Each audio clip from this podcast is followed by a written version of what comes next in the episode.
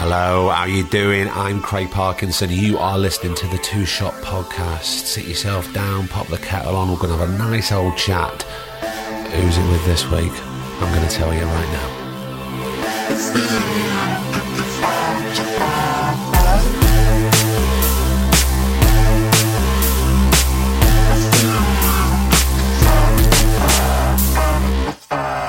How the devil are you? This is the Two Shot Podcast. It's episode 43, and we leg it down to London to meet non Londoner, Mr. Daniel Ryan. More of that in a sec. So, I know what you're thinking. It's Thursday, and in a couple of days, it's going to be Saturday, the 19th of May. It's a very big day. You know what I'm saying? Get your hats on. No, not the royal wedding. It's the Two Shot Podcast live with Mr. Dave Haslam and Mr. Paddy Considine. We're going up to Northwich to meet those two. And then we've got to leg it back down to London because it's the British Podcast Awards. We're very excited. Look, it's going to be a great night. Whether we win or not, that's not the point. We have been going for less than a year and we have been nominated for Best Culture Podcast. And you know what? It's a really big achievement and we're dead, dead chuffed by it. And we thank you so much for all your support you've given us. And we'll try and bring something home for you. If not, we'll definitely take loads of photos and have a right good laugh. Okay? Let's get on with it. This is episode 43 with Mr. Daniel Ryan. Now, if I'm saying Daniel Ryan, you might go, oh, kind of, I know the name, I can't quite place. Trust me, you will know the face. Daniel has been acting for a long, long time. You'll have seen him in so many things, going way back to things like Linda Green. You might have seen him on stage recently with Christian Slater in Glengarry Glen Ross. Uh, If you know, if you watch Sky, he's been on a series called Mount Pleasant since it started. It was an absolute joy and a pleasure to spend time with Daniel, and I think you're going to really enjoy it. We go all sorts of places. Strap in, enjoy. This is episode 43 of the Two Shot Podcast with Mr. Daniel Ryan. I'll see you at the end. Uh, I, yeah, I, I don't think I've done it for quite some time. Well, Sean Dooley got me this cutthroat razor. Did he? Safety cutthroat razor, and it fucking shaves like. How comes it's the same? How, how does that work? Well, it's got it's got like a hood over it, so the blade just comes out. I mean, you still have to be careful. Oh, yeah, yeah, But it's so. uh, it's it's Oh, not really? it's not like the old fashioned like probably what our dads would have had back in the day. But what were those sticks? Remember those hard sticks that you used to put on if you cut yourself? I was trying Oh, to think of the name of them the other day. You know what I mean, though, don't Yeah, you? yeah, yeah. It's, is it called like Styptic? Is it stip, It's Styptic something pencil? like that? yeah, something? yeah. yeah, something like that. Yeah. and it just it stung, but it yeah, stopped yeah, it, yeah, didn't it? yeah. It's kind of just fucking glue and alcohol and shit. Just fucking anything to get it on. just do it for fun to get the pain. Oh, Are we gone? Are we on? Are we on? We're on. I don't want to start this off on a negative. Daniel Ryan. Yeah. And if there's one thing I hate in other people and myself is lateness, because I, I, I really, I, in, we, you know, we're coming up to, uh, you know, we're nearly hitting the 50 episode Hmm. mark of the podcast. I've never been late, and, v- very rarely. This is uh, your first late, This is my first late. It's my first late ever. but don't be stressed. I'm not stressed, but I I'm think cool. I I'm- feel that a half an hour late is no, it's a little bit annoying. But I've been three hours late for this, Dan, and and I, I feel terribly guilty. But see how chilled I am. I know. I'm I'm trying to. It's all good. I'm trying to get some of that energy, but you you know what it's like. Luckily, I mean, I'm Yeah. talking to an actor today, so when things are completely out of your control. And you're filming and scenes get moved around, and the amount of time you, you you find yourself in a situation where you're going. Um, I've phoned home before and said, "I'll be listen. We'll go out tonight. We'll, we'll go out. Get a babysitter in. We'll let's go out." And you you end up finishing at half past seven and then going over. yeah, And you're coming down back down from Manchester, Yeah. so you've had it. Forget it. You know what I mean? And then you just have to reside yourself and just go, well, Yeah. We've been do? doing this a long time now, and that's just the way it is. It and is. and wh- why are we surprised? I know. Why are we surprised? Well, I'm not. no, no, you're not. Why am I? Why am I surprised? No, as soon think- as you said- as soon as you said I'm going to be a bit late, I know in TV terms that means half past seven. but genuinely, I didn't expect it to be this. No, I had a good walk round. I've had a lovely time. You've obviously caught the sun. You're looking mm, very, very Thank you, love. Mm. Do you, do you still live in London, Dan? No, I moved out of London 20 years ago. Did you? When Yeah. I when I when I graduated. Ah. Yeah, uh, 2000. I had my first Christmas. Uh, 2000 was in Brighton. So I lived in Brighton for nearly 20 years, and then a year ago I moved out to the sticks in the in the wilderness of Still wild, wild uh, West Sussex. Right. How, how'd you find it? I love it. Yeah. I do. I mean, it's. I guess I've always lived. I guess I grew up out, not in the wilds, but in the countryside. And I sort of never realised that I grew up in the countryside. I've never thought about it. Where did you grow up? Well, I grew, I grew up in a place called Culcheth. Culture. Yeah, would you like me to spell that? C U L C H E T H. Yeah, I know. Where? Culcheth. Where is the- Culcheth? Where is that? It's um, near Warrington. I lived in Warrington for about five years. Phone Island, Bilton. Do you remember Island, do you remember Yeah, Island, of course I Bilton? do. Warrington and Runcorn. I- if you've ever been to How did that happen? oh, it's not about you. It's not about me. It's not about me, Dan. How many times do I say that in the podcast? Uh, just a dad's work thing. Just had to yeah. move around. We soon Warrington. we soon moved back to Blackpool. Yeah. yeah. So Yeah. culture, culture, Culcheth. Tell me about culture. Well, what is Culcheth? It's a tiny little village, and it's sort of it's it's funny because it's it's sort of a no man's land. Um, I've always found that I don't, you know, people have never really known where to place me. You know, I'm not Manchester. I'm not Liverpool. It is a kind. It is an area. I mean, uh, it was Lancashire till I was about 11 years old and they'd moved the boundaries. So I'm not even a Lancastrian really. So um, it's it's a kind of weird. Do you feel Nowhere. that? Do you feel that within yourself, or did you feel that? Oh, I'm neither one thing or another. Never did till till it, it, till it became a time where I remember going to when Liverpool was City of Culture. I remember there was a thing at the um, the NFT. And they invited all the Scousers, all the Scouse actors were there. And I got invited. I remember them all looking down the line going, What's he doing here?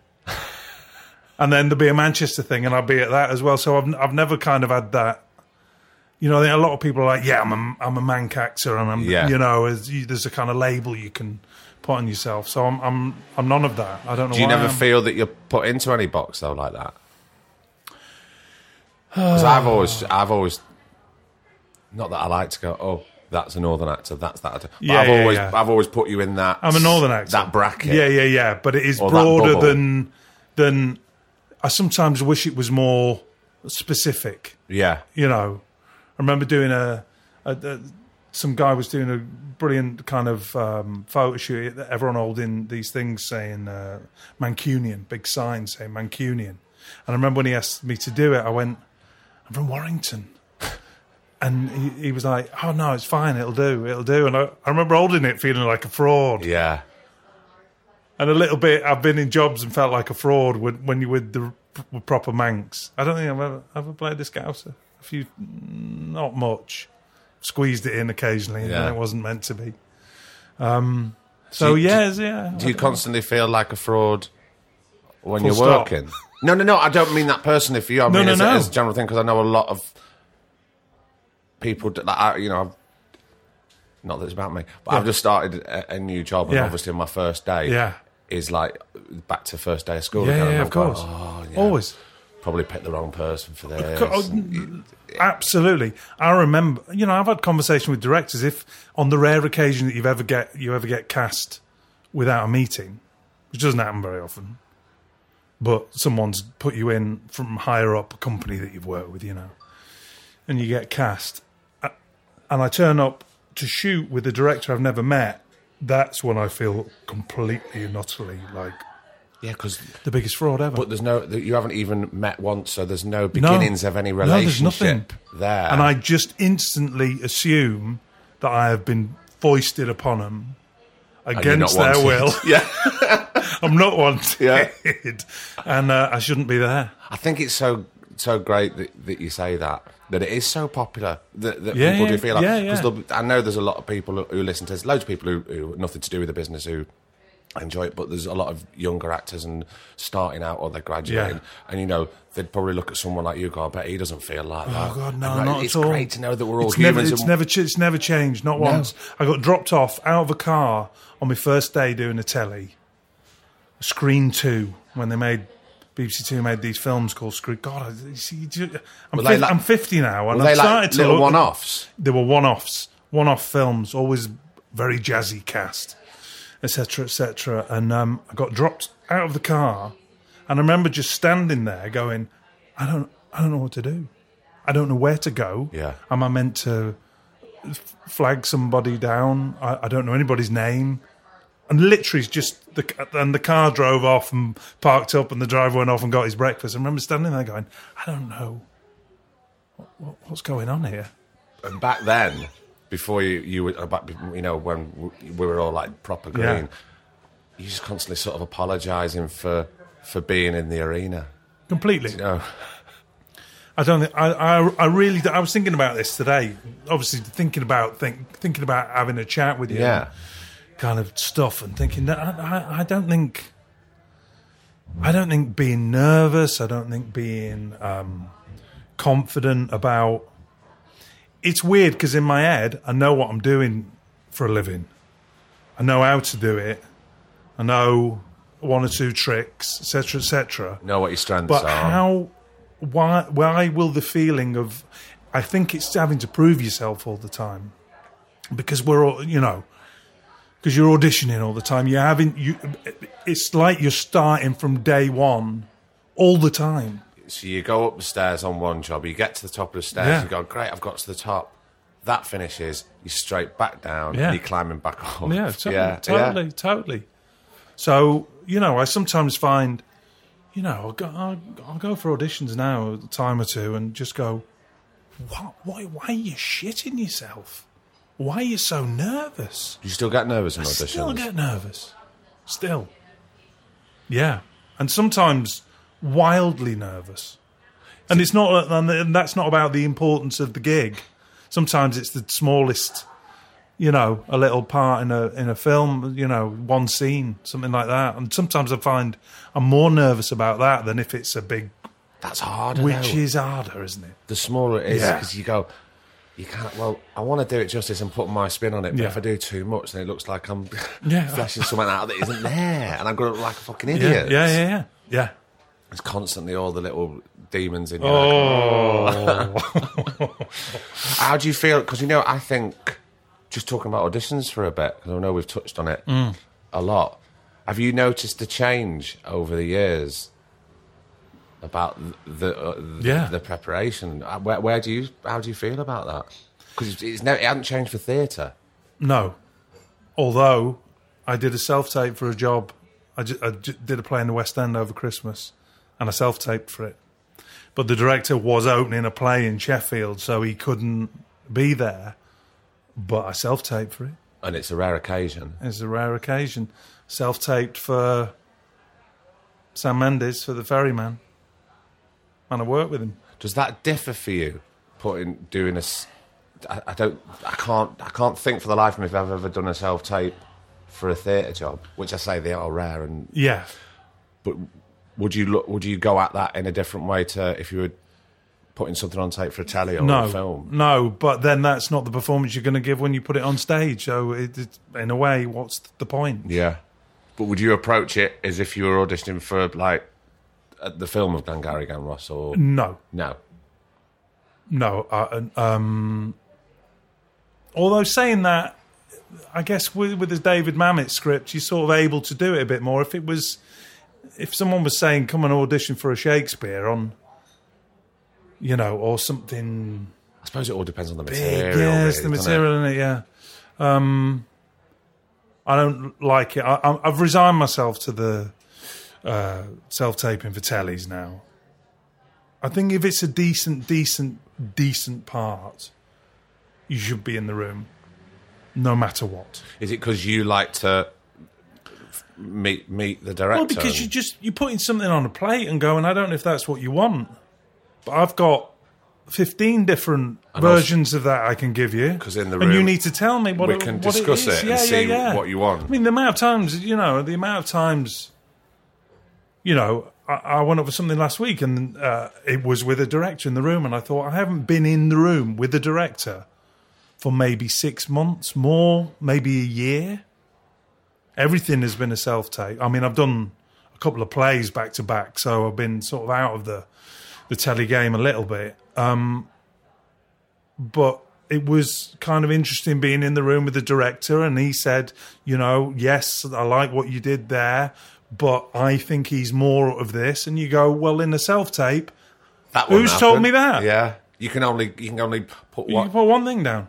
I'm putting. This is what I'm bringing to it. I know. and I don't know if it's right. So it's just going to happen that one of those, whatever, I mean, you know, once upon a time as well, not very long ago, you may be one of four or five actors. Yeah, and you'd know who they were. You'd know exactly, you know, I'm going to get it, or it's going to be Sean Dooley, or it's going to, you know, it, it's there's there's there's a little list, and mm. and it'll likely to be one of you now because they can just, you know, I call it Tinder casting. It's like just swipe left. If, is if, if that's what you do on Tinder, I'm not entirely don't, sure. Don't you play Corey with me, Daniel Ryan?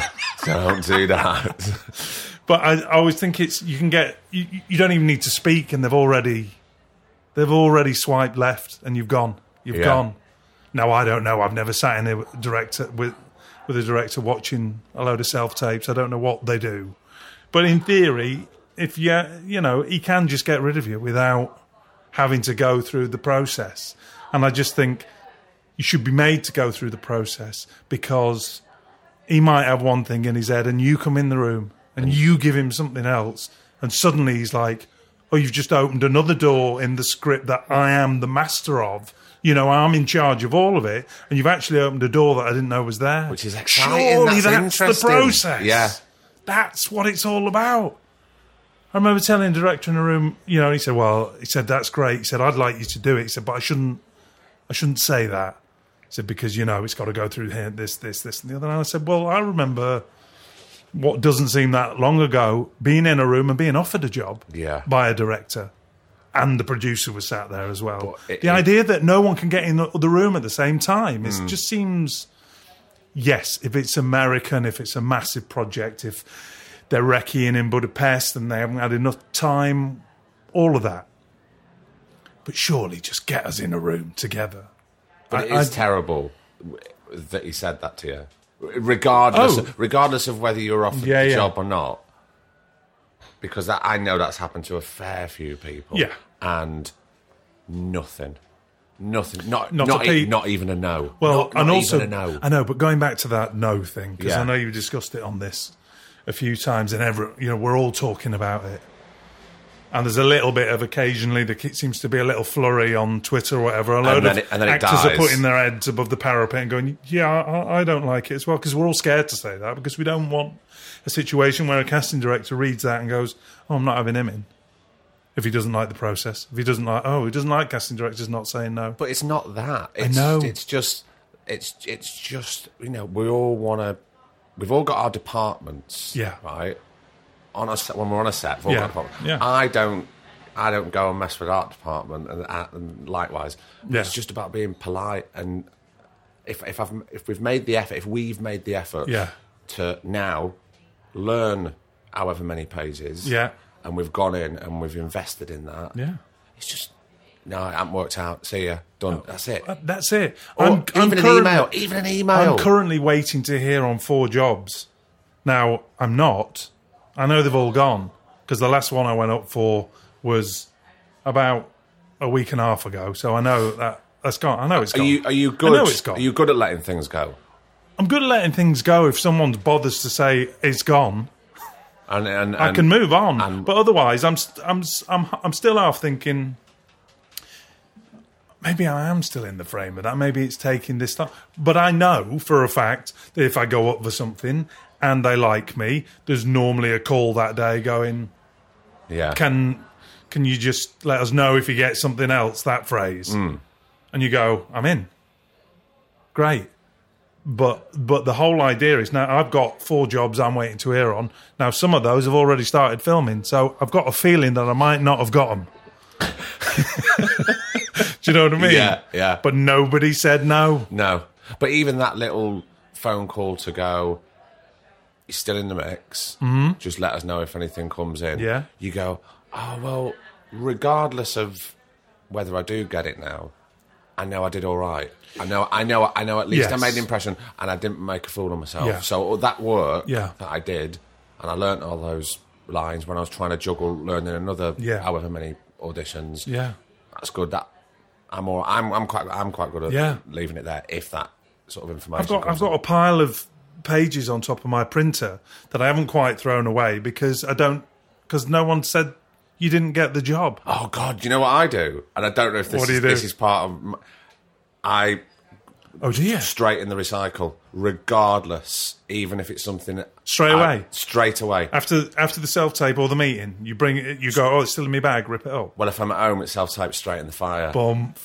yeah, straight away. It's cathar- Is it cathartic? is Yeah, that the right word? It's, yeah, I just have to sort of do it because otherwise, I'll just. I'm a terrible worrier sometimes. So Yeah, I, just, yeah, I need to get it out there and get it away. Yeah. I think it's not good at the moment, and I think a lot of us have got a bad taste in our mouths about it because it is rude. Bottom line, it's rude. You asked me to do something. I came and did it. You never you never said thank you. You know, You know, that- or whatever. But that time that I spent, or I could have been with the kids or doing something, or I had to forfeit something that was probably personally Yeah. important to concentrate on that. Yeah. And then the actor, the the etiquette, Yeah. and the, there's an imbalance there. Yes, of course. Of course there is. And no one's at, you know, it's like you being late tonight. I mean, it Don't, doesn't. don't re- bring it up again. Oh yeah, I'm starting to just cleanse. that. Listen, just give me another 10 minutes and it'll be back in. Uh, but it's like, you know, you were messaging me saying, I'm sorry, I will be there, please wait, mm. etc., etc. You're on set filming something. Now, between that, you're thinking, oh, I must, I must say to, to Dan, hang on, hang on. You, you know, you must give a response because I'm waiting for you. I'm waiting for a decision. Give me a response. It's it's just simple maths. I don't, I, I don't understand it, and it didn't used to be like that. It didn't. It didn't. And I want to I, I want to hear a cogent argument from somebody saying, "Oh, there is." A, well, is it is it is what we're saying? There used to be four of you in the room going in, and one of you would probably get it. Are we saying there's now 30 people and now it's 30 phone calls, so I, I can't do it? I haven't got time for that. I don't know. Just as much as you. Well, this is it. Somebody I- needs to I've- say I've- why. I, I, but I'd very much doubt it. Yeah. But all of this is that, you know, I mean, I was doing a series called Mount Pleasant for, well, we did seven, six series and a, and a, and a so se- over seven years I've been doing it. And tending to do that at the beginning of the year and a play at the end of the year. So I've sort of feel like I've been out of the game a bit, Yeah. but it's in that amount of time that the, I won't say no has happened. Just say no. Well, we'll bring that back again. Well, let's record the album. Let's Yeah. do the Grange Hill song. Just Yeah, say no. Yeah. That's happened. And the five o'clock in the afternoon. Can we see you tomorrow at half past ten? and can you know seven can you learn pages? these- yeah, fourteen pages. Boom. That's that's all happened as well. And it's like it's made me start to think that acting is a young man's game or young woman, obviously. Um, where they can drop everything. I can't drop everything. No. I literally can't drop everything. Give me the time and I'll do it. You know, when I first started, you got a phone call saying you had an audition in a week's time. And then you had to wait for the script in the post. In the post. and then you read the script and you prepared and you went in really prepared. You know, But you were really prepared, but very rarely were you completely off book. never off book, but knew it well enough to have it to- there and, be able to and just to, give. to clock. Yeah, yeah, yeah. You now you I'm struggling. At, No, I'm not. I'm not. I'm not. what is it? A friend of mine, Sir Stanley Townsend, said, I, "I'm a slow study." He says, and um, I'm the same. I'm the same because because they're not lines; they're a character. And if I haven't got a character, then those lines can't come out of my mouth. So then, do they just become lines, and does it become Well- a line learning contest? they do, Because and then it's the start. It's the start of, of building. yes, I mean, of course this is. isn't. the- Yeah, you know, yeah, we're yeah. No, but you're right. Yeah, we're do you know what I mean? We're not sort of. I don't get bogged down in it Yeah, too yeah, much, but yeah. and I don't really know what the answer is, but I think it's quite healthy that we have a conversation and we, Yeah. uh, the the community, we have Yeah, a conversation about it in a in a you know not in a judgmental Listen, way. some but- actors come on set with their sides, and you know the ones who are who know it a bit, and but but the lines don't relate to. See, the lads who I was doing Glengarry, Glen Ross with, they were all having problems learning their lines because there were in the first half were just there's two people sat in chairs, and what we realised is when you've got no movement, when you've got no choreography of the scene, I'm over here and I say this, and I'm over there and I do that then sitting in a chair, you know, it's almost the same with the audition scenario. Sitting in a chair is a very restrict. Your brain normally associates, you know, so you feel it's a in. path. You know what I mean? There's a pathway to where you where you're going, and um, I just I just think that it's a very stilted, difficult situation at the best of the time of times. Don't tell me I have to know the lines. Let me have them in my hand. I'll know them really, really well. I promise you. But I might need to flick down. You know, I've done auditions where they go, "Can you put the script down?" I go, "No, I can't. I literally can't put it down." Right. Okay. And you see the disappointment. You go, I haven't had enough time, and I just need, I just need it to. There's, there's, there's often in scenes that y- you shoot in the where you don't, you you hit a line that you find that really hard to learn, Yeah. and you know you get it in one take or you get it with a, a break. But sometimes they just there's just one that won't go in. Now, if that happens to be in the scene that you're learning for your for your audition, let me have it in my hands so I can just glim- glimpse it. Yeah, or, I can still be really good. I can promise you. You know what I mean? It's in fact, you'd probably be better because Well, you won't yeah. be thinking lines, lines, lines, lines, lines that I got at tea time Yeah. yesterday. I'm, Yeah. I'm in at ten thirty. exactly. You'll be going. I've started to try and shape some sort of character I know, I know, for know. you. Yeah, yeah, yeah. I mean, look. I, I suppose. I suppose why we started this conversation, or why I started this, was to talk about uh, the change and different changes that, that have crept in. I suppose Mm. Yeah. over the years, and you know, everything has to grow and evolve. And Yeah. but I don't think it is a young man's game. It is. Well, I, I hope not. Because I'm still, bloody hope I'm- not. I- apparently, I'm, I'm still in it. Although we wouldn't know at the moment. Take me back Yes. to Warrington, or more importantly, Culture. culture. I know. Do you know what I had in my mind then? Chetworth, for some Yeah, reason. why not? Well, because Culture. because no one's heard of culture. No. Um, so yeah, little village. Went to a little village school. To a screen school, primary school. What do your mum and dad do for a living? My dad did a lot of things, um, and but when I was born, the thing he'd settled on was um, prize bingo. He had a bingo hall. Did he? Yeah, well, not a bingo hall. Well, although it was a hall, it never was when I sort of became aware of it. But it started as a hall, and then that place turned into a, a shopping arcade in Leigh, in Lancashire. Oh, in Leigh. yeah, Right. Yeah, yeah, that's where I was born. But um, You're born in Leigh. I'm born in Leigh, God, yeah. You don't have a like a Leigh accent no, at all. no, no, no. For those people that don't know, um, Leigh is in Lancashire, and although I'm from Lancashire, and I was working with um, uh, a, a special effects guy today who was from another side of Lancashire, Oh, yeah. and of course producer Griff, Yeah. is from Lancashire, Yeah. and we all sound completely Yeah, different. completely different. I know.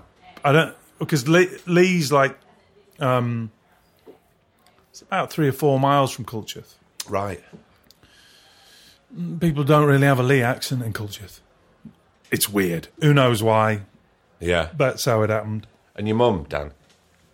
My mum worked um, in a place called Warden Goldstones, which I think she assembled parts uh, in the factory. Anyway, when she met me dad, she started running the bingo with him.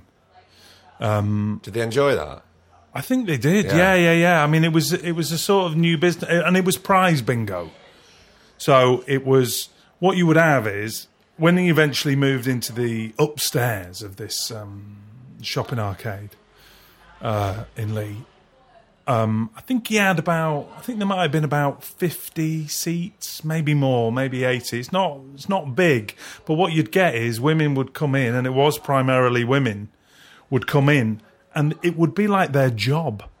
Right. So they would come in, it, and it was in the daytime. It was, you know, it was from ten o'clock till was five. daytime Oh, bingo. Daytime bingo, and they'd come in at ten o'clock, and they'd sit there, and they'd leave at five o'clock, and it with their wins, they'd get a tin of corned beef, and all build up. When it got near Christmas, there was a few little tellies, and but that was about the best you could get. Yeah. Was a telly, a little telly, you know, a portable telly. But it was obviously very cheap to go and But play yeah, bingo but, but back it- then. yeah, yeah, yeah. But his ma- his main stuff, yeah, it was five p. Yeah. Um, shilling, uh, they use shillings in the machines. Um, his main stuff, you know, you go to the cash and carry. That's where I mean, it was food.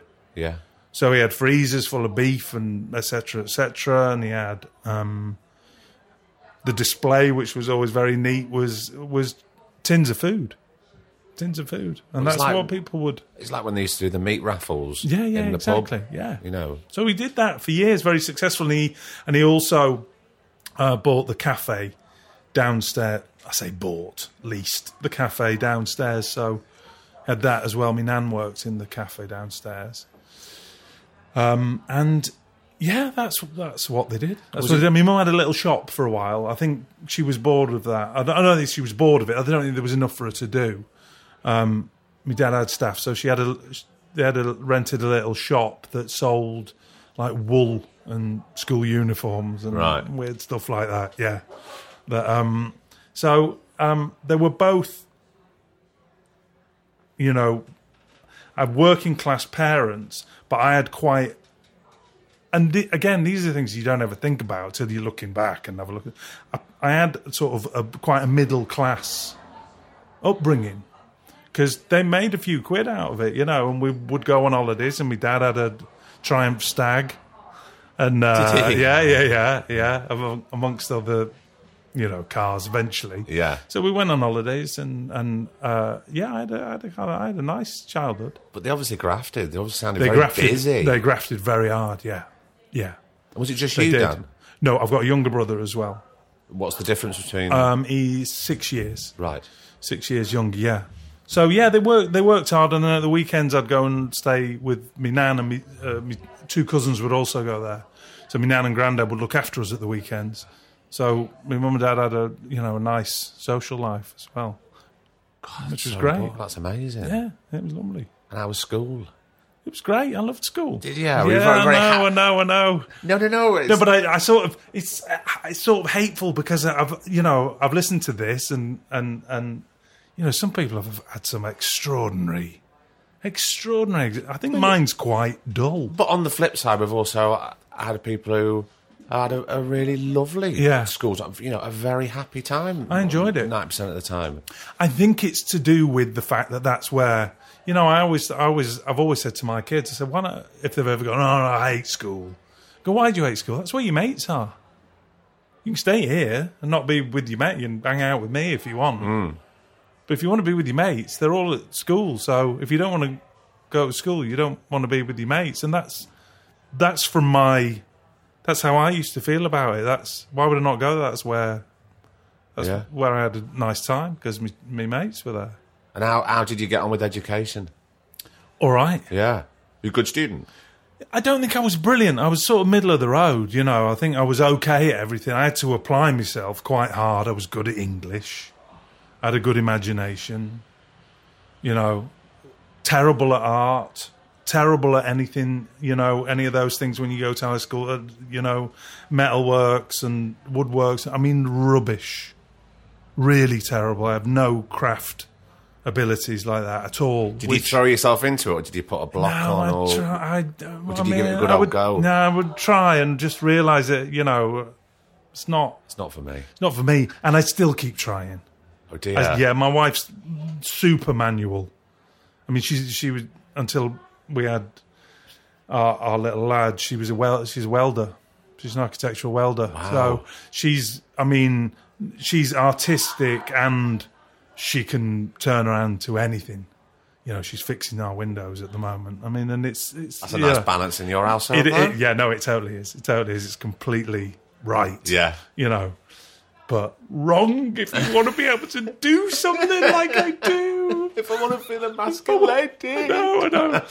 I know we had an argument today about how to fix a gate because I had a theory and she went, no, it's not going to work. And I went, I know you're right because you know how to do these things, but I had an idea. Please go with it. No. Besides the fact that's just not your area of expertise. No, expertise. it's not at all. It's not at all. So yeah, school was great. School was I, I, I enjoyed it, but I had to try. It wasn't didn't- nothing came, came easy, easy. and there was stuff I couldn't do. Maths, I was, you know, we have a massive joke in our house about my maths. It's it's like I I, I don't know if there is a form of sort of numerical dys, dyslexia, but I mean, really, really, I really struggled, and then I stopped going to maths. What, like bunked off? Yeah. Or- yeah. I just literally stopped going completely. We would go to a mate's house and listen to records. What, all the group of you that found it completely difficult? Yeah, just three of us. Yeah, I think he, I think the mate was bunking off quite a lot of less. I think you'd find if you went and knocked on his door, he was in. he was bunking off quite a lot. He was only good at art, and uh, so yeah, we'd go and listen to um, a lot of listening to the Doors. To be honest, the Doors. But I was a I was a rocker. To be perfectly honest. I Oh, was- were you? Yeah, yeah, yeah. What kind of rock were you listening to? Motorhead, DC. Oh, you're quite yeah, yeah, yeah. heavy. Rainbow. Yeah, so I covered all of it. Yeah, as long as it had an, uh, a, a musical structure. You still vibing that now? I can still. I mean, well, the thing is, that was my my thing. Was I got into music quite heavily at that age and had a band and Oh, did you play? yeah, yeah, yeah. Well, I wrote I wrote songs. Did you? Yeah, yeah. Well, I had a guitar teacher when I was probably maybe eight, nine, ten, around that. Was that time. something that you asked for to, to Yeah. learn the guitar? Yeah. And um, he was. Now i don't know if this tr- this is true, but I think he was the guitarist on uh, Gordon is a moron on John Gordon is a moron. Yeah, Really? yeah, John Shuttleworth's. Yeah, um, but I would need. I've never met John Shuttleworth to ask him. And if I look up Jeff Hill, who is the guy who taught me, great rock hair. He had that Brian May hair. Did he? Yeah. But I think he was never a part of the band. I think he just he was a session. So I think he anyway, he'd he'd say, Bring a single with you. That's a musical record. For, for the, uh, For those who don't know. 2018. Yeah, yeah. So he'd say, Bring a single and I'll teach you how to play it. So that's how I learned music. I've never been able to read music, but he taught me chords. I knew the chords. Not all of them. Not like Guitar John. So you weren't just uh, learning something that you had no connection No, with. You no, saying, it was bring, learning bring a single that you like and you could try yeah, and learn it. Yeah. And then I'd spend a week trying. I'd come back and he'd go, "How'd you get on?" And I'd try and play it, and I'd play it with him. He had his, you know, his electric guitar, and I was on a little classical God, that's got to be exciting for, for a kid. And how old were you? Like eight? I was uh, so nine, t- I I think. I'm not very good. It's really interesting. If I think about it, I'm not very good with it, remembering ages. I don't. I, Just moments. yeah, I can't think when things were. But I was. It was about eight, nine, ten, something like that. And did that carry Yeah. on, the guitar? Yeah, it did. Um, until I got a synth. I got. I begged and begged. I had posters of synthesizers on my walls. really, really wanted a synth. Did you? Um, yeah, um, and my mum and dad bought me a synth when I was about sixteen. A Korg Poly sixty one. Did you get down with that? Oh loved it. Did you? I loved it. Yeah. Did you find that hard to to, to learn? No, no, not at all. No, no. It was kind of, you know, I, I wish I'd followed it through a bit more. The whole, I was going to say because it sounded that things are coming quite naturally to you. yeah, yeah, yeah. Well, yeah, well, and we, so we, we, we did gigs. We played a big open air gig in in the, our village park on the back on the on an articulated lorry on the side. Did of ya? Oh, was this all pals from Well, school? Yeah, We, we, we were sort of like it was whenever uh, got a group of kids together who were musicians, but we weren't all singing from the same hymn sheet. So we we do something that I'd written that you know might be a bit you know. how to describe what I was writing? I mean, I thought it was great. I thought it was good.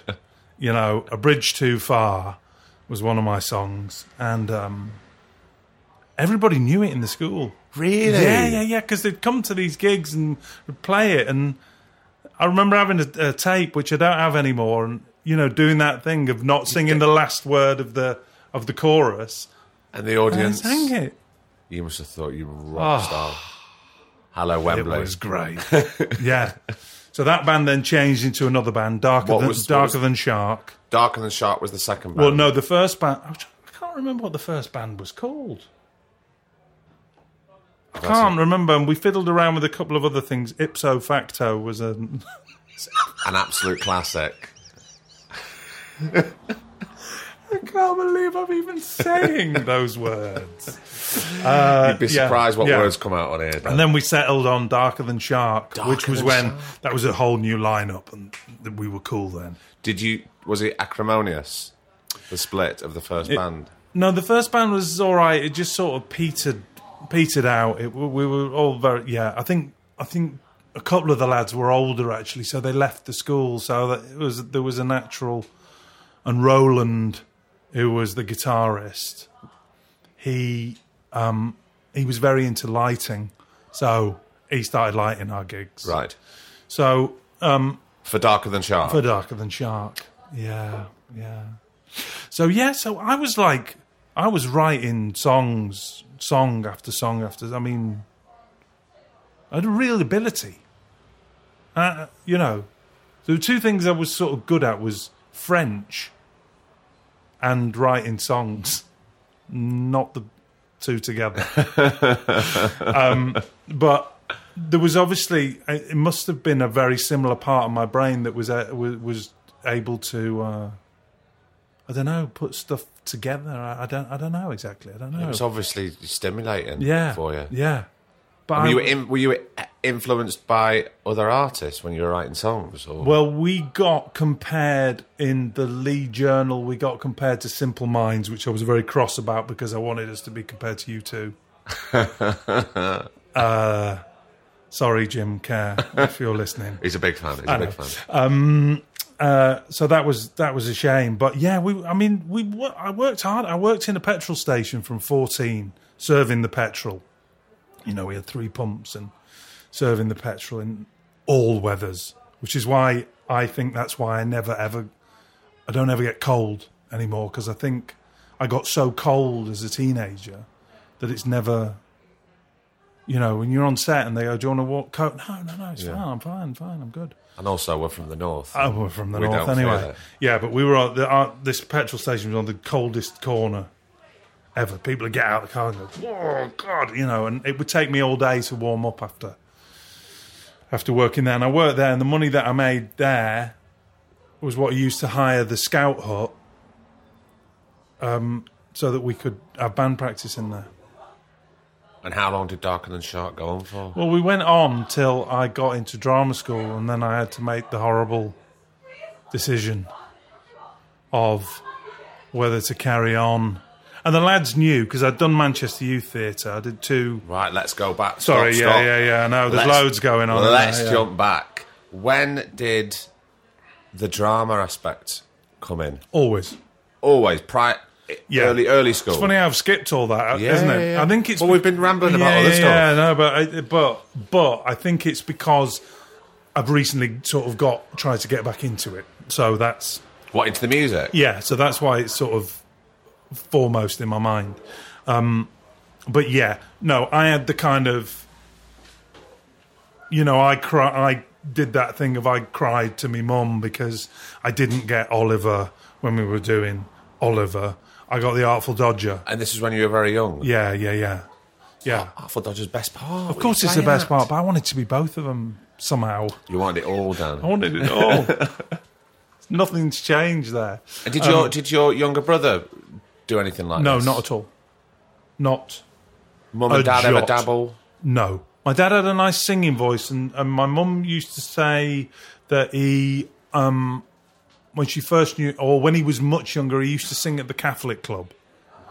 Um, and yeah, I, I did hit, you know, I'm third generation Irish on his side, so um, you know he would he would sing all of them that he'd learnt off his mum, you know, and I think I mean, I'm called Daniel because my granddad was called Daniel, but I think you know the he he would often have a few and sing Danny Boy. Yeah, of course he would. Um, so I think there was, and you know, there was a kind of, I guess, to the early days of that bingo calling. It wasn't just about saying the numbers; it was about the personality that sat there and filled in the gaps and made the ladies laugh and etc. etc. you know. Um, I, my So we mum- had that pattern. Yeah, yeah, yeah, Yeah. You know, my mum said it. I remember her saying that. You know, he announced I'd gone in, or she'd gone into hospital and had me, and um, you know, he was that time. It was evening bingo when they first started, and you know, and he said, "I've and, and I've," uh, said, "I've been in, I've seen her. We've called him Daniel." He said, "I've taken the wife some grapes and a banana for the monkey." Uh, You know, that kind of that was his kind of you know patter. But I think yeah, he had it, and he was always he was. I say this because he died when I was seventeen, so I never got to know him really, not really. Um, he was centre of attention in the pub. He was, you know, Big, was a big personality. yeah, yeah. He was known as Jimmy Bingo. That, that was what he was called. Um, and he, yeah, he was a personality. He could he could crack a gag and Do you mind me asking how he died, Dan? yeah, heart attack. Did he? He had a heart attack. I was at my girlfriend's house. Um, so seventeen, I had a little fifty cc motorbike and Death um, trap. I know. So I'd come in and I'd said, um, "See you later, Dad," and uh, and I'd gone to my girlfriend's house, and my brother had come home from school, and in the time it took for him to give him whatever letter they'd given him at school, um, and go upstairs and get changed out of his uniform, come back down, he was dead. As I always said to my brother, what was in that letter? you know. um, but uh, yeah, yeah, yeah, he just And how old was he when he passed? 58. Crikey. Yeah. Uh, 59. Oh, see? The passage of time. Yeah. 59. Still no age. Oh, God, nothing. Nothing at all. He'd mowed the lawns, he'd washed the cars. He was retired then, just retired.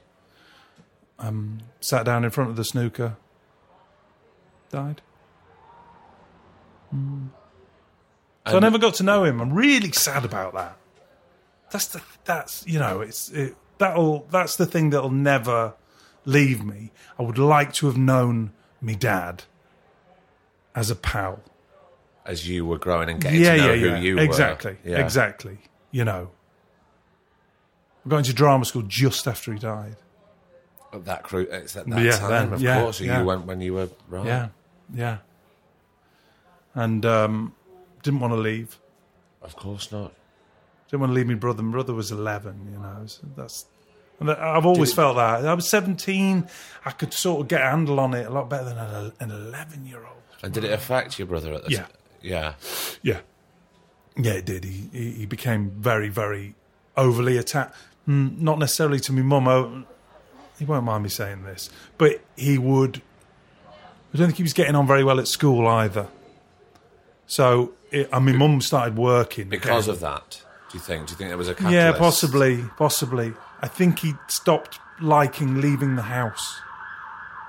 Yeah, you know, if we were to try and put it all together 40, 30 years later, you know, was it, was it, did some kind of childhood agoraphobia come on because of it? Because the house was, you know, if, I- A if safe I, place. Yeah, yeah, yeah, yeah. But also, if I go away from the house, am I going to come back and find someone else dead?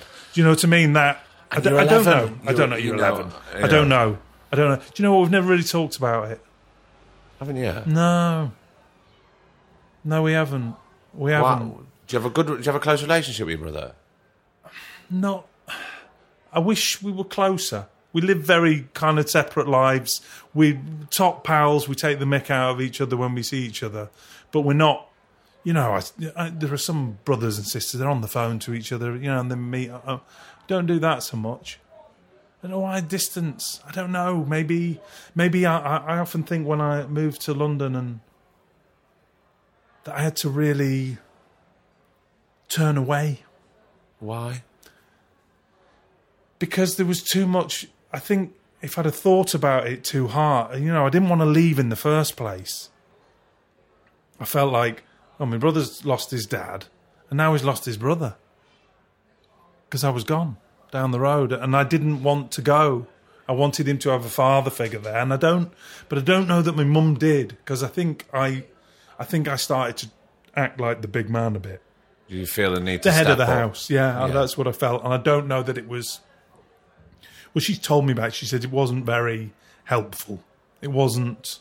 But uh, you were only seventeen. Yes. and we all know that um, lads mature much slower than girls. So Yeah, a girl at 17 is starting to know who she is as a person. Yeah. And I don't want to generalise. but Yeah, yeah, yeah, yeah, am. yeah, yeah. But lads, you know, at 17, we think we're, we're Oh, yeah. 25 and we've green. got a long, long way to go. I was so naive. To move from where I moved from to move to London, you know, one of the things I realised is, wow, it was massive, and I don't think I ever. I think if I'd have thought about that, I would have done three weeks at LAMDA, and gone right. I'm going back. Yeah. I'll start the band up. We'll do that again. You know. Um, you so I think- think I had to, you know, and, you have to, and back then, the digs where I lived didn't have a phone. So I phoned my mum on a Sunday night from a telephone box. Now that already starts putting big, big gulfs between people. Yeah. You know, it's not that you're there or I can, or I'll ring up every five minutes and you know, I'll ring up every night and see how it is. You know, we had a, a time that I would go and ring her from a telephone box, you know, and speak to her. And maybe during that time, I don't know, I don't remember particularly talking to David, my brother. So maybe that was the start of the the distance between us that's never that's never kind of hey, listen, I love I love the guy to death, you know, absolutely. Do anything for him. Yeah. But you know, we're not best buddies. Do you feel, or did you, did you feel, or do you feel a sen- any sense of guilt about that? Yeah. But you do now. Yeah, massive. Still. Yeah. Yeah, yeah. Yeah, I feel like I left I feel like I abandoned him. But you don't feel that you abandoned your mum. No, I it know she wanted me to go. She wanted me to go. Also, my mum met someone quite quickly. She met another guy, and and and I think if she hadn't met John, who she's still with, I think I might not have gone. I think it was because I'd tried to step up into this role. I think I felt very responsible for the pair of them, and I think because another man came into it, there was a part of me that wanted to be out of that anyway because he wasn't my dad, Yeah. you know. But there was also a part that was like, my mum's going to be all right now, and my brother's going to be all right. There's someone got their eye on him, and somebody needs to have their eye on him, and uh, I think that made it that made it okay. But I, you know, I certainly when I moved to London, I, I, it, it was a proper abandoning back home. Although I still had a girlfriend back home. Do you feel David resented you going in any way? Again, we've never talked about it, and I wonder if maybe he did, you know, and certainly when he was having problems with school and, you know, he could never, it took Dave a while to sort of apply himself to, um, to find the job that suited him and stuff. There was a lot of, everybody, certainly all my uh, relatives, you know, I think all eyes were on him, were on David to make sure he was okay. So he was mollycoddled quite a lot. Right. I think he would he would know that. So he got away with a lot of stuff that he probably shouldn't have done. If he said, "Oh, I don't, I've got a tummy ache, mum," he wouldn't. She wouldn't make him go to school. Yeah. and all of that. And I think he started missing more and more stuff, and then he was bunking, uh, hiding around the back of the house and not going to school when she was going off to work. So he was missing stuff. So I don't think you know his education didn't benefit from any of it, certainly. So, but listen, he's a very successful car salesman, so he's he's all right, you know. Um, is he happy? Yeah, Not that this is about him, but we, you know, we go off on. He'll be on next it. well, it's funny you should say that, Daniel. Come on down the, David. Come on down the steps. yeah, but yeah, yeah, right. You're right talking about this. Oh, Yeah. absolutely, all right. Yeah. All right talking about it, Cool. yeah. I- and it's I- I funny. never- it's funny. I keep bringing up, but no, I don't keep bringing up. I have been a lot bringing up being fifty because I really feel like I'm having a little look see at everything at the moment. I'm, I'm really thinking Going about a lot. the- yeah, the yeah, Rolodex yeah, of yeah, history yeah. and- yeah. yeah, having a little think through the various. Yeah, It's kind of cleansing to do. It's kind of healthy, I oh, think, it to totally do that. is. You know? Totally is. Because things change all the time. Yeah, no, absolutely. And you change all the time. Yeah, yeah, yeah. Yeah, no, it's good. It's good. But yeah, I wish I'd known me dad down the pub. Yeah. because I think that's where he was at his best. And I don't mean oh he was a big boozer, but I mean No, but I his personality had a- came to life in that- in that I think he- arena. I think he had yeah he Yeah. had that thing, yeah. It would have been nice, and he never knew I was an actor. He never knew what I ended up doing for a living. So let's He would have liked it. How did you decide that, right, I'm going to go and train? I'm going to go to drama school. Well, so from a so doing Oliver about seven or eight, I knew I wanted to be an actor. However that wherever that comes from, Tunnel vision about Yeah, it. I knew It's I wanted to be an actor. Right. So never, never. I, I didn't have a theatre. We weren't taken to the theatre. I didn't see plays. Never saw any of that. But I just knew doing it was cool. I really enjoyed it. So I did all the school plays and all of that, and was regarded as always good at doing the plays. Um, all of that, and then I had a drama teacher. Very fortunately, called Margaret Excel. Excel. Brilliant name. I know. Mrs. XL, who, I mean, how she, well, she knew about stuff because apparently her sister had got into RADA and her dad had never let her go.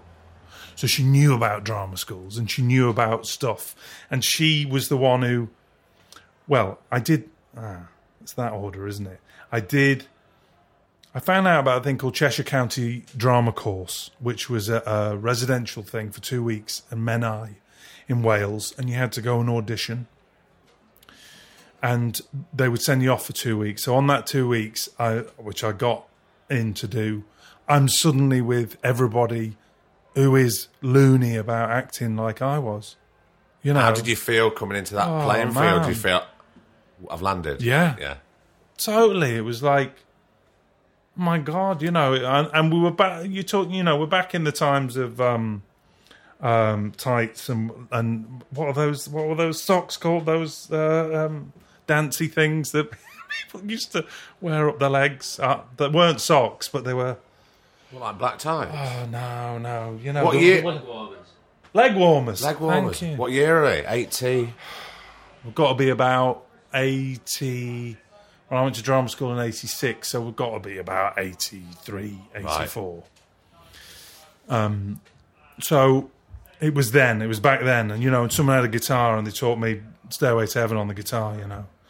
It was all that going on, and no one ever going to bed and falling in love with about three different girls Over in- the- over the space fortnight. Yeah, yeah, yeah. All of that. One of whom I started going out with, who lives in Northwich. Right. So I have a big. There was quite a few kids there from Northwich, actually, um, and um, uh, so I did that, and it ended in a performance, and then everybody crying because they would never ever see each other again, and it was all intense and all of that stuff, um, which is uh, yeah. So I did that, and then there was a kind of. It wasn't follow on. It wasn't affiliated, but it was. It's it's that thing where you do one thing where you find out about something else. So there was all these kids who started going to this thing in Chester, which was um, uh, it was called the Blue Coats Drama mm, Society. I don't know what it was. But we'd go to Chester every Saturday and go and do a drama class, which was, I mean, for me was, you know, it was 45 minutes in the car, my mum driving me to Warrington Station, and, and then about 40 minutes on the train. Go there, meet everyone, do this drama class, and then go and drink coffee afterwards. Mm. Very sophisticated. Ooh, yes. Um, and so I suddenly had all these mates who didn't live in Culcheth. I didn't even live in Warrington. We're now going a little bit further. You know, we're into Northwich and, and various bits of Cheshire that I'd never even heard of. Yeah. You know, so I, and I was going out with a girl from the who I'd met on the drama course as well, who did the classes as well. And then I'm that happened, and I started going out with another girl who was doing the drama classes, and she also lived in Northwich. So my mum was driving me to Northwich every five minutes. God bless her for doing that. Amazing which is why I got ended up getting a little motorbike. So that all sort of all that crowd petered out. My heart got broken. Whatever. I was writing music. I was doing the band. All of that was happening, and then I found out about Manchester Youth Theatre. Now I don't know how. I can only think again it was Mrs. XL because It's got to be the hub of all knowledge. she she knew it. So I went and auditioned for that, and I got in, and I did. We did um, Gregory's Girl at the Library Theatre. Uh, the first year I was there, and then the second, I did it the, the following summer as well, and we did. Um, oh, the Taming. No, it wasn't the same in the Shrew. Maybe it was the Taming of the Shrew. It was the Taming of the Shrew. How much? Do you, do you remember how much you were paying for Manchester Youth Theatre? Can't have, can't have been a lot though, can it? It couldn't have been loads, surely. I sort of don't remember Right. having to pay for it. I mean, some must have done.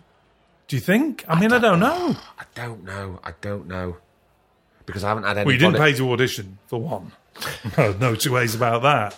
But I mean, the actual doing it. I don't know if they made money. I don't know if it was money that was given from Council, Manchester City Council, yeah. and they made ticket sales. You know, I mean, it was at the. Well, you- they were putting things on at the library. you played you at the library for a couple of weeks, and then there was another. You know, they had a sh- they had two. There was always two plays on at the library, and uh, the, uh, the Contact as well Wow. in Manchester. So you know, the, they must have made. There must have been something coming back. Yeah. It's funny I haven't had anybody on who's Right, yeah, yeah, yeah. You know, Oldham Theatre Workshop. Yes. uh, Television Workshop. You know, lots of things yeah, crop up Manchester, Yeah, because I did it, and I didn't realise till I, I must have read something or seen something. Anyway, I did it with Steve Pemberton, but I didn't. Was it throughout the summer? Was it like Yeah, a yeah, it was a sort of like a summer school, Oh, summer mate, course. so- yeah, Those little summer schools. and then the performances always went into the beginning of the school year. So I was doing my A levels, and I remember my uh, English teacher. He turned around and said to me, um, "You know, I kind of swanned in and went, oh, I haven't done the homework in the summer because uh, you know I've been." Doing you know, Taming of the Shrew in, in Manchester, you know, and he went, "Well, don't come back to my class until you've done it." Right. So I had to, I literally had to go and do all the homework before I was allowed back into his, his class for A levels. Yeah, so I was doing my A levels, did the band, got the uh, my drama teacher told me about drama schools. I'll go back a little bit because at about the age of ten, I was so into the drama stuff that my mum and this is we kept going to the I remember going to the library to find out, try and find out about these things. And my mum found one drama, and I think it the one I think it was the Barbara Speake School of Acting that was in Acton back then. And she said, "Do you want to go? And do you want because you it, you could be a boarder and all the rest of it." I said, "Oh no, I don't want to go. I don't oh want to go." God, no. But she was like so behind me. They were always behind, completely behind me, and I just think how brilliant of them to do that because it was, it all of it seemed so far away. Yeah. You know how they, you know, but they just went with all of it. So drama schools. How incredible they were so supportive. Oh, though. I mean, absolutely brilliant, absolutely brilliant. So yeah, so I think I applied to. I think I applied to four drama schools: LAMDA, RADA, Mountview, Bristol Old Vic, Central, Webber Douglas. I can't remember Yeah. which. the, the sort of the, yeah, tho- yeah, yeah. those main ones at Yeah, the yeah, time yeah. that everybody sort Yeah. of And um, I remember having the LAMDA prospectus, and I was sort of obsessed with it. I was obsessed. I would read it like silly amounts. Yeah. Every page. Look at the photos. Look at the faces of the people on there. Imagining. There were pictures in black and white as well, which because colour was well in then. Yeah. Black and white, you didn't really see black and white pictures unless they were like cool, Classy. classy. so I remember looking at all them pictures and um, thinking, that's where I really wanted to go. And I went to RADA and they humiliated me at RADA. Sorry, Why? RADA. Why? Well, I felt humiliated, but again, it's all part of, I guess, my naivety. I, I, I did a speech. I did a speech from Taming of the Shrew, and a particular actor, and I'm not going to name him because he is famous. So we can beep it out. and, um, uh, um, asked me how I would play Kate, and I said, "Well, uh, I wouldn't. Why would I play Kate? I'm, I'm a fella." Yeah. And I remember him just sitting back in his chair and went, Okay, thanks very much. I remember thinking, I don't understand I don't understand why you would ask me that. Yeah. Because I didn't didn't No. know the what I didn't know anything. And it's a perfectly legitimate question. Now I look back at it. But it wouldn't have crossed my mind. But still, I, It was a girl's part. You know, it's it's a bit of a trapdoor Yeah. for a seventeen-year-old Yeah. who's come. You know, already Yeah, yeah, yeah. bags of pressure coming down from the north to Oh, completely, yeah. London, Yeah, and there's yeah, all yeah. other people Big London. in this gaff. Yeah. who probably at that time you went, oh, I don't know if I belong here. I know, This I know, I know. Isn't, isn't this for the for the Yeah. posh the posh people? I know. I, well, I totally was Sort of feel really out of place. Totally was that. Couldn't that. have helped. Yeah. And then, um, so I auditioned, and I don't remember my auditions very clearly. I don't know why. But anyway, Well, they- I obviously did them. But they're a bit blurry, aren't Yeah, they? 'Cause yeah, you're yeah. so jacked up Yeah, on adrenaline yeah, yeah, and exactly. and pressure. So I went to RADA, I went to LAMDA, I went to Mountview. I think there might have been six actually that were paid for. And my auntie paid for them.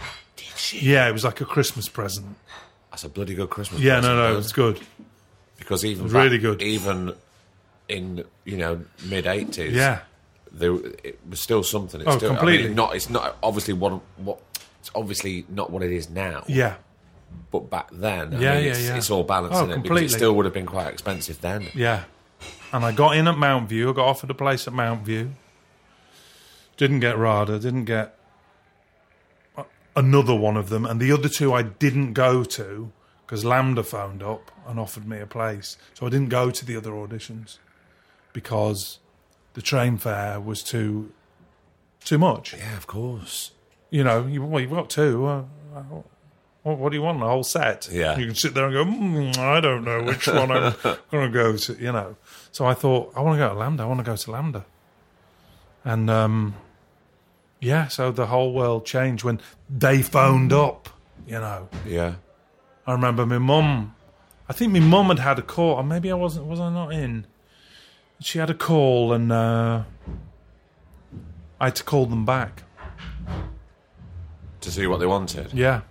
We're just leaning close to the mic, don't Yeah. we? We'll sort the and noises um, and yeah, it was um, Maggie who was uh, the head of whatever she was. Hadn't not the head of admissions. That was one of her many jobs. But yeah, she said you've got in, and everything changed at that Now- second. At that time, Hmm.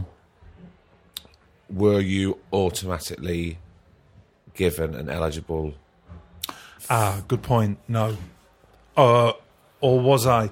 Or would they have done, given you something and you would have to stump up the rest? Or how did it work? I think what I got was I got my fees paid, and they paid a percentage of my maintenance grant. Not very much because my dad had died, and so my mum's bank balance was all right because she dad she was able she'd paid off the mortgage or something.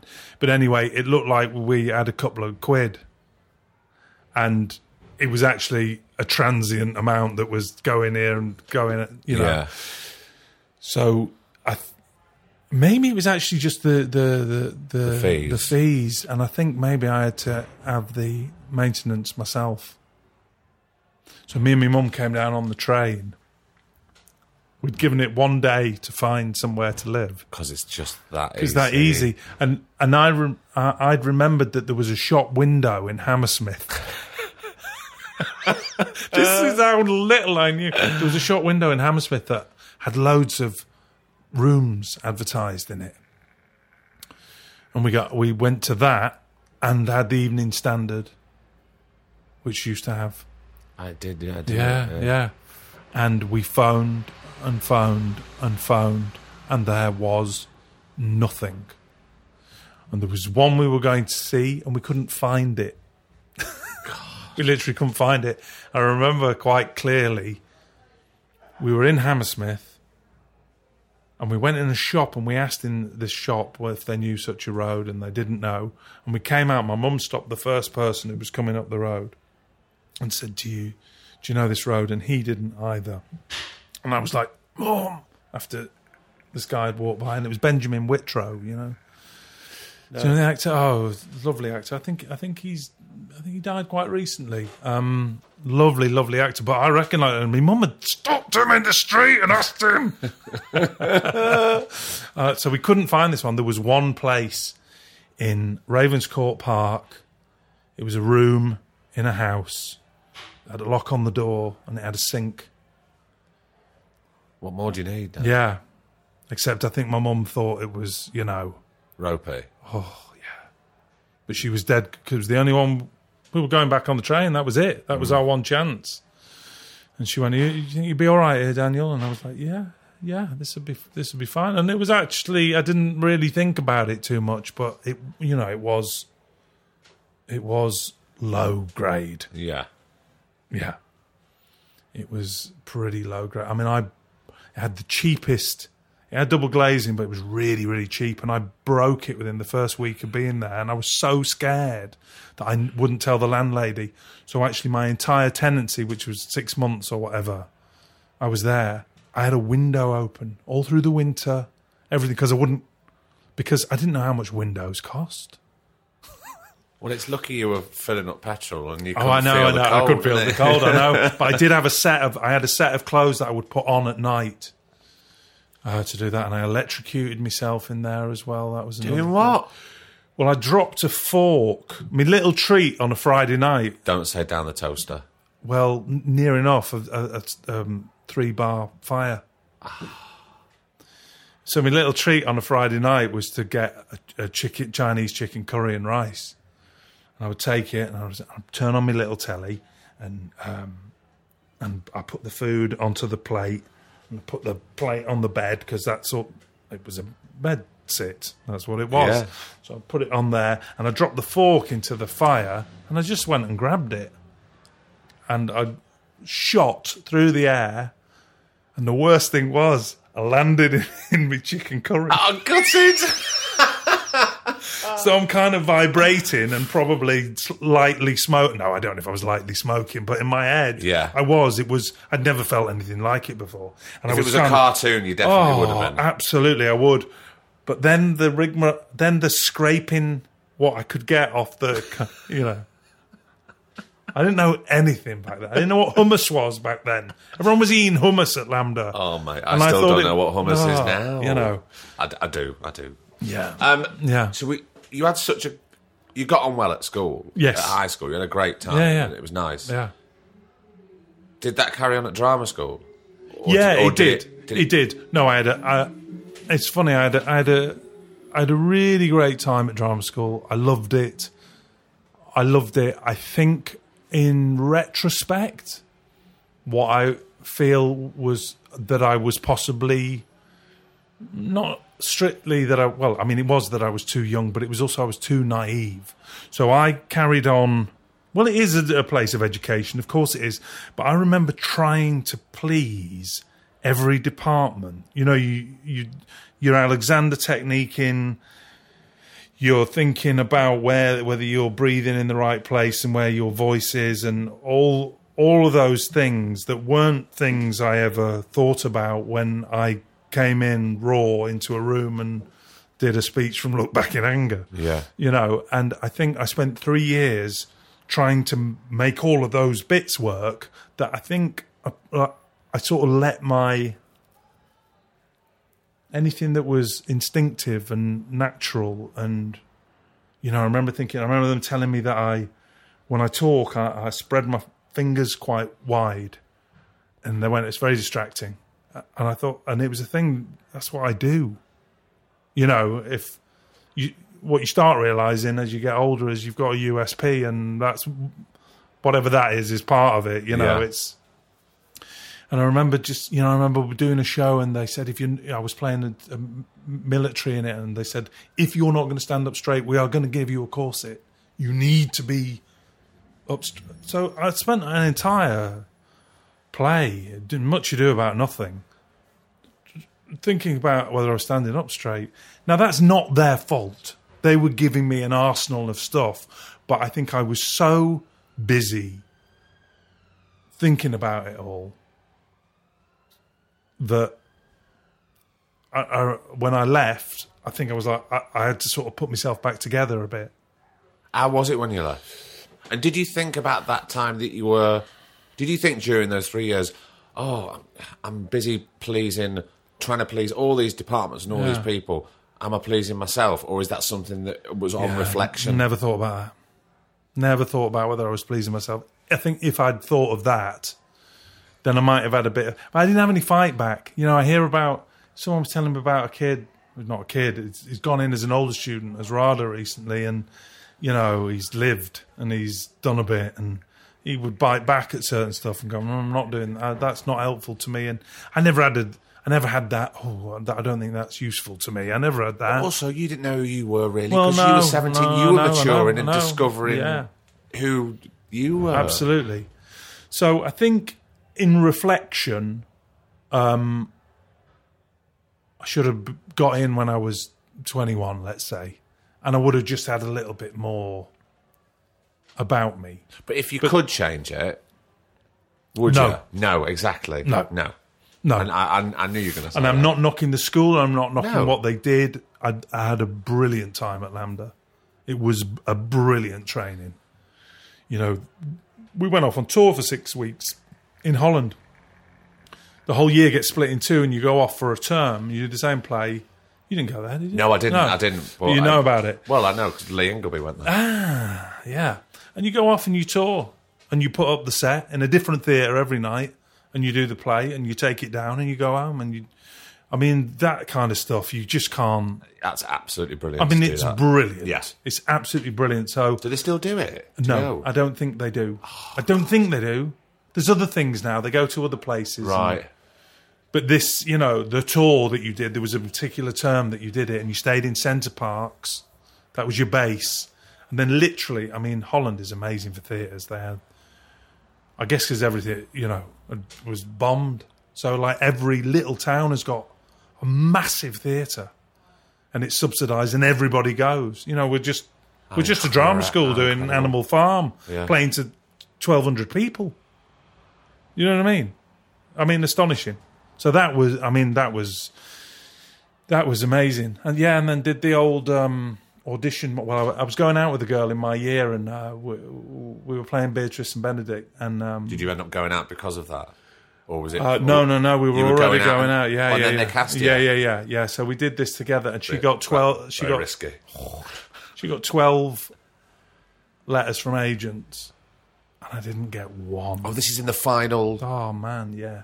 Right. and we lived together. And they're coming through the door, you know, with the stamp of the agency on the Yeah. envelope. I'm going. I'm going to the letterbox. Oh, uh, you got another one. You got another one here. You know, she got twelve. She went to meet twelve agents.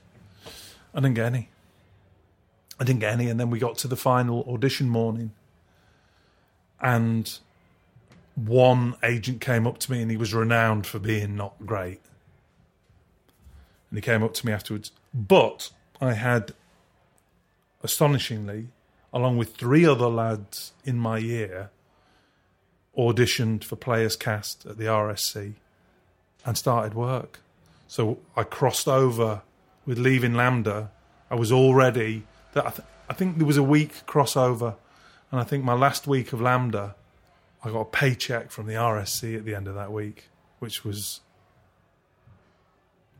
I mean, it really, it, it, you know, it, it really was when they gave you the slip with the little tear around the edge. Yeah. When they were coming around giving everyone a, a letter, and I was thinking, what are they giving us? What, what's this? And I opened it and saw there was money, and it was like, what the fuck? More money than, he, than you'd seen in three years of.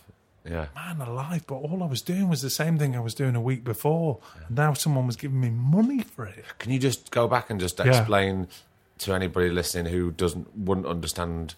And I don't mean this in a, Oh, yeah, yeah, yeah. uh, any any sort of way. Yeah. uh, what players cast means. Oh yeah, so um, you basically get hired to do be messenger three and no part. I'm one of the lads in my year got uh, Jason Flemyng actually got a. There's a little speech at the end of As You Like It. I think uh, Jaques de Boys, or whatever, and he got that part. So he had a speech. I remember being quite jealous of that. But I would, I got into, I primarily got in. David Thacker um, was the guest director that year, and he was doing Pericles and he was the one who got me in because I don't think I'm certainly back then. I think there was a type of actor, and um, I don't think I was very. I don't think I was a really sort of classical actor. So I got in with him because I think he saw that I had a bit of something. And so I was Fisherman Three, and there's loads of little parts. And you might have a line, you might not go, have a yeah, line. Yeah, yeah, yeah, Yes. exactly. So um, that was me. That was the exciting play for me. The rest of them were, were a bit spear carrying. And how long was that contract for? First, that first. one? 18 months. Yeah. Um, and it was amazing. And I remember sitting in the sitting in the auditorium. Such a clear memory. This sitting right up on the the upper circle, where I'd sat five years earlier on a school trip going to see a play in Stratford. And I'd never had, and been never like, it was never like, oh, this is where I, I want to end up. Yeah. It was never that. But the whole idea that I was sat there being paid to be an actor, I had a bit of a crisis because all I'd ever wanted to do was be an actor. And now I was one. So I'd sort of fulfilled my ambitions Yeah. at 21. Just, and I was sat there going, now, now, now what happens? That's all you've ever wanted, and you've you've got it. But the whole concept of oh, and then I want to play this, and then I want to play that. There was never that. I never had a long. The, my long game was if you work hard, you might get the chance to be an actor, and I was one. And you got that So I had a little, paycheck. yeah. So I had a little sort of weird meltdown because I thought, now, now, now, now what happens? I just hadn't thought about Did West work, Yorkshire Playhouse and Did you the work through that? Was that something that lasted a while? No, it was it did last a while. Yeah, yeah. Uh, well, I don't, I don't know if I've ever really. I've never been lucky enough to have a plan. But I don't think I think that was all part of never having a plan. I I've never known what you know. I've never been sat there. Well, last year I moved house and I thought, oh, God, it'd be fantastic to get. I wonder why Chichester have never given me a job. And I got a phone call a week later, and I got offered a job at Chichester. But that was, you know, that was kind of location, convenience, Yeah. brilliant theatre. The fact it was an extraordinary play and uh, was amazing. But that's sort of that's about as you know that's about as far as my ambition has ever gone. Really, I want to do nice parts, but with nice. you know, people. yeah, but you know, I've never had that. I, you know, the world will see my Hamlet. Yeah, of course, You know, yeah, which I yeah. think, I think a lot of actors do have. I think a lot of people do have that specific uh, a drive. Well, sometimes you read it when you're specific in publications and you're you're, you're reading interviews with actors and the old some naff old journalist comes Yeah. up with, oh, what are your uh, what, what's the part that you would most desire, and they give you a list of like five other things. Yeah. You know, I want this, I want that. Yeah, mine's King Lear, but but has been since I was fifteen. Has it really? Yeah, yeah, yeah. You've got at least another twenty years. Before Yeah, I know, I know, but that's fine. That's fine. I can do that. But I played bottom at thirty, and I wish it. Some, I wish it had been offered to me now. It'd be so much better. I mean, I- it was. It worked. Thankfully, I was the youngest bottom at the RSC. We don't talk about jobs on this podcast. Oh yeah, no, we don't. Sorry. So some Yeah. people, you know, people listening to this now, they'll go, "Oh yeah, no, I've seen Daniel Ryan on the telly, or I've seen him," in the, and they'll go, they'll look at you and, go, well, he's he's he's had a good, you know, I'm not, Yeah, yeah, you're yeah. great career, Yeah. you've done lots of interesting stuff, and people might think, oh, he's forever working. Hmm. So how do you deal? And we all know the reality is Yeah. yeah, the the downtime sometimes can affect a lot of things. How do you? Well, I would tell you now that I'm having the worst, mentally, the worst time ever being out of work right now. Why? I don't know because I think again it's something to do with this 50 thing that's happened to me. I think going When did you turn fifty? By the way, um, April. right. Yeah. So it's recent Yeah, yeah, yeah. because we're Three- recording. We're recording this um, early May. Yeah, yeah, yeah, yeah. Three weeks ago, whatever. Um, and so I haven't. So I finished a play on the third of February, whatever it was. So it's now getting over three months, which some people go, "Oh, nothing. Oh, three months. It's nothing." I'm really struggling with it, and I think it's the whole thing of. I'm 50 and I've still got a I graft hard when I work. Really do. Put a lot of time in to what the results are on the telly or wherever it is. I really like working hard. So if you take that away from me, I feel like I've really been. You know, you don't say if you went down to the pub and uh, there was a mate of yours who was a plumber was there and he said I haven't had any work for three months. You'd go, "Oh, mate, Yeah. what's going on? Yeah. That must be awful. You trained to be a plumber. You're self-employed. You're good at it. You like it, and you're not being able to. You, you're not being able to do it. I'm not being able to do the thing that I really like, and I feel like I'm. I feel like I'm. I feel like I've got a lot of ability at the moment. I feel like you give me the right job at the moment, and I'll smash it. And not being able to be given that is really, really hard. It's really frustrating. And I think because I have been very lucky to work a lot, I have. No two ways about it. But I've had six months out here and I've had six months out there. But I think a lot of my uh, younger, you know, I did a lot of commercials. I was, I was always doing something. Did a lot of play. Did a lot of plays that toured for a year and a half. You know, stuff like that. So I've been in work a lot, but I've worked hard when I've been there. yeah. So not being able to do it right now when I feel, oh, I hate sort of saying the height of my powers. I, I don't know what the right phrase is, but I feel like I'm I've, I've I could really deliver something at the moment. And also, you've been doing it a long time, and also you've just turned fifty, so that it's culminating in a lot of things. Yeah, yeah, yeah, yeah. It is, it is, and and the feeling that you're at, you're back to square one Again, again, is just. There comes a point where you go, do you know what? If somebody said to me, "Here's a job, it's good pay, you can do it, be quite good." I was cleaning the patio the other day, and I was literally thinking, "I wonder if I could set up a." pa- Isn't you think? Is there a patio cleaning business? look at the state of that patio. I've done a bloody good job. I've done a great job here. People would pay for this, and I've quite enjoyed it. All right, the sun's shining, whatever. How lucky I am to be here doing it. But I've cleaned it, and it looks great, and I've delivered. Is there a business? Is there a business? I want to be an actor. Yeah, Just let me be an actor. But for whatever reason, and we never know because we all sit in it from time to time. It's the phone's not. I mean, it, and it is. It's not like I'm going up for tons and not getting it. Going up for bits that I could do easily. If you phoned up and offered them to me, I'd go and do it, and it'd be fine. And you know, I could, could deliver. but there's no there's no meat coming in.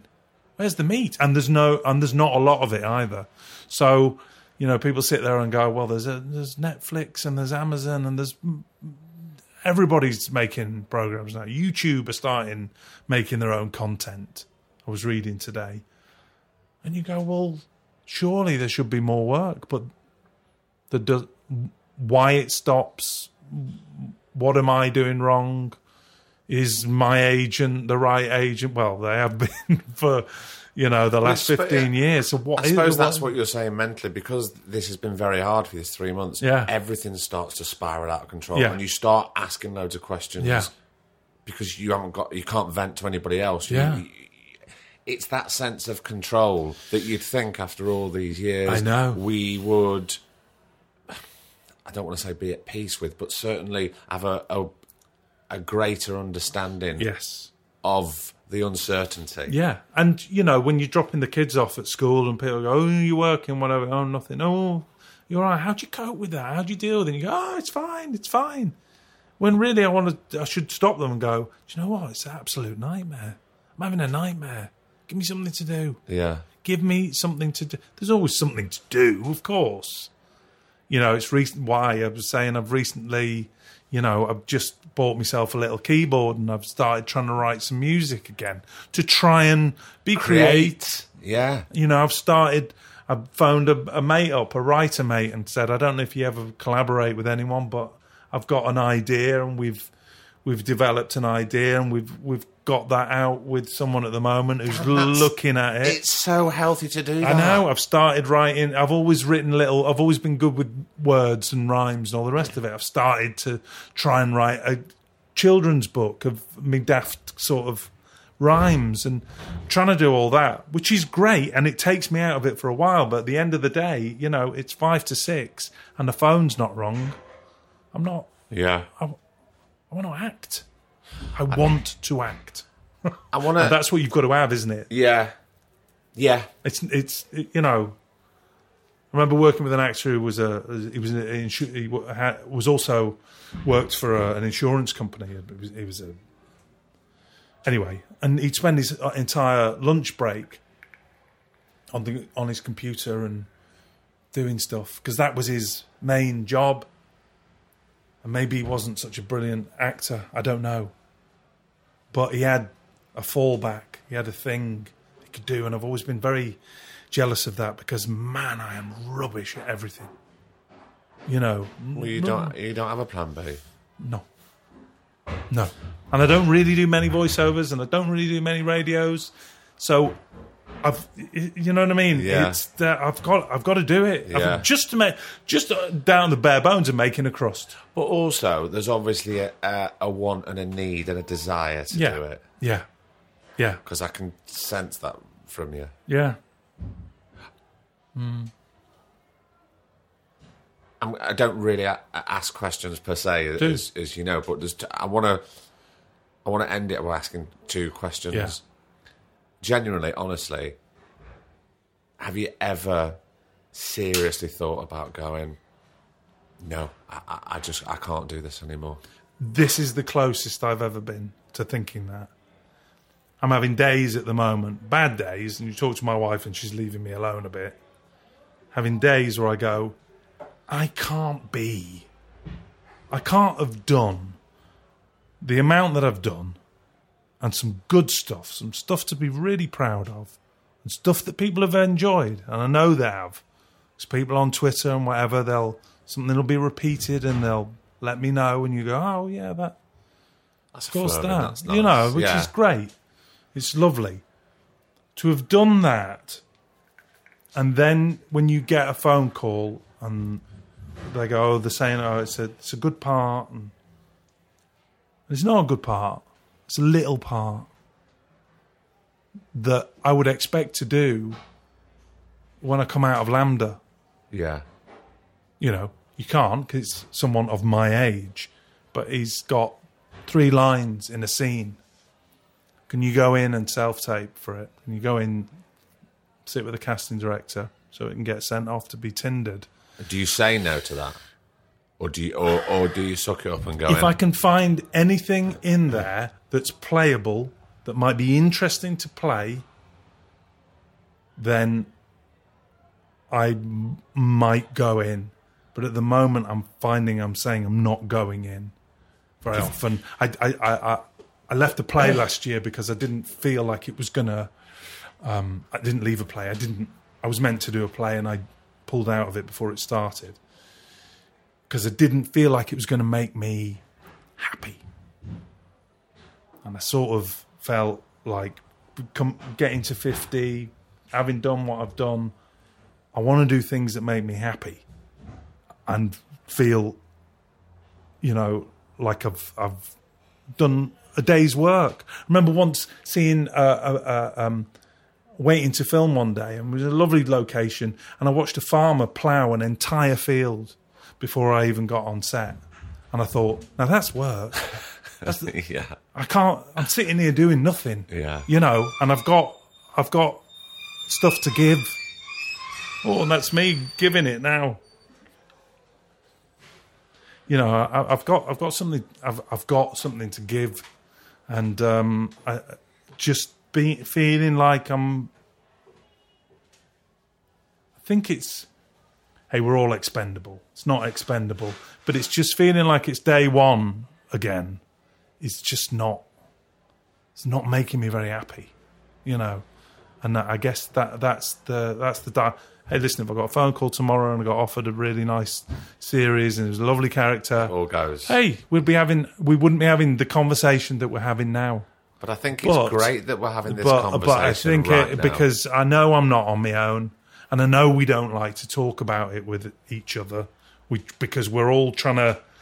Evidently, people do because they come on here and talk to me about it, and it still blows my fucking mind Yeah. that they do. And, Yeah. and I, I, I'd say a lot. I, I can't tell you how much I appreciate that people come on Mm. and we. This is the longest we've ever spent together, Yes, isn't it? Yeah. And people probably listen to this. and Go, oh, they probably oh, know each Go other. back, yeah. I know, but it's, it's amazing the amount of people that come on who I don't know. Yeah, and yeah, yeah. we can talk openly, honestly, in in such a safe Yeah, place because yeah. it is important. Yeah, it is. No, it's really important, and it's what you know. Listen, I'm listening to. You know, I was listening to Shaun Dooley. Yeah. I- the, the other week on the train when I was coming in, I was thinking, you know, and he was like, "Oh," and I know Shaun really well, but I didn't know all the stuff that I found out about him. Yeah. really interesting. You know, and he was like, "Well, I was out of work for eight months," and I'm going, "Yes." Someone else has been out of work for a long time who's Because a we all- really, really good actor. We all think, oh, well, the Oh, grass we is a bit well, think, yeah, those yeah, lot, yeah. Oh, you Yeah. work all the time. Yeah. I don't work all the time. And do you know what? I should work all the time because I trained to do it and I'm, I feel like I'm quite good at it. So I should. Dan, do you ever listen? Um, I listen to the radio. Hmm. Uh, pretty much from when I put the kettle on in Yeah. the morning to when I go to bed. Yeah. You know Mary Anne Hobbs, Yeah. the DJ. Yeah, yeah. when she interviews people and, and I'm completely stealing something from her now Yeah. because it really touches me every time. She always ends her interviews and she she asks, "Are you happy?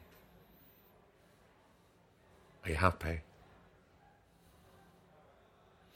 God, that's, that's, a, that's quite a big pause, isn't there? there? There's, there's quite. A I big- would say at the think it's a big moment. I'm not. That's completely honest. I feel like I've got a lot, got some personal things going on. Kids. I'm a divorced dad, so I've got a 19 year old, 15 year old, little seven year old. Um, so I've got some personal things that are tricksy. My career is not great. Not really and mm, you know, and if I want to look in the dark, well, maybe I'm past my best, but I don't feel like I am. So, you know, for all those people who are getting kicked out of their jobs and going, getting, you know, all those ones who are in, um, I'm not going to say the name of a certain store, but in uh, in um, uh, what they call DIY shops. You know, there's an older generation in there Yeah. doing their thing. I, I you know, I, I'm, I'm not, I'm not ready for that yet. I've got, I've got, I've got more to do. So um, it's just that. It's just that. It's frustrating when you've I feel like I've proved myself. So I don't know why I have to keep doing it. Dan, I know. it's an unanswerable question. Yeah, yeah. But um, I But it's- really, I really hope you enjoyed coming on. Oh, no, 'Cause I- no, I, really. I really enjoyed spending time here. It was brilliant. Yeah, no, I've wanted to have a little troll through this stuff. It's It's it's nice. It's it's very very good, and I'm really really chuffed you came on, man. And I'm so sorry I was three hours late. Thanks for turning up, finally. Uh, Daniel Ryan, love you, lots of love. Thank Cheers, you very man. much, man. Cheers, it's been great.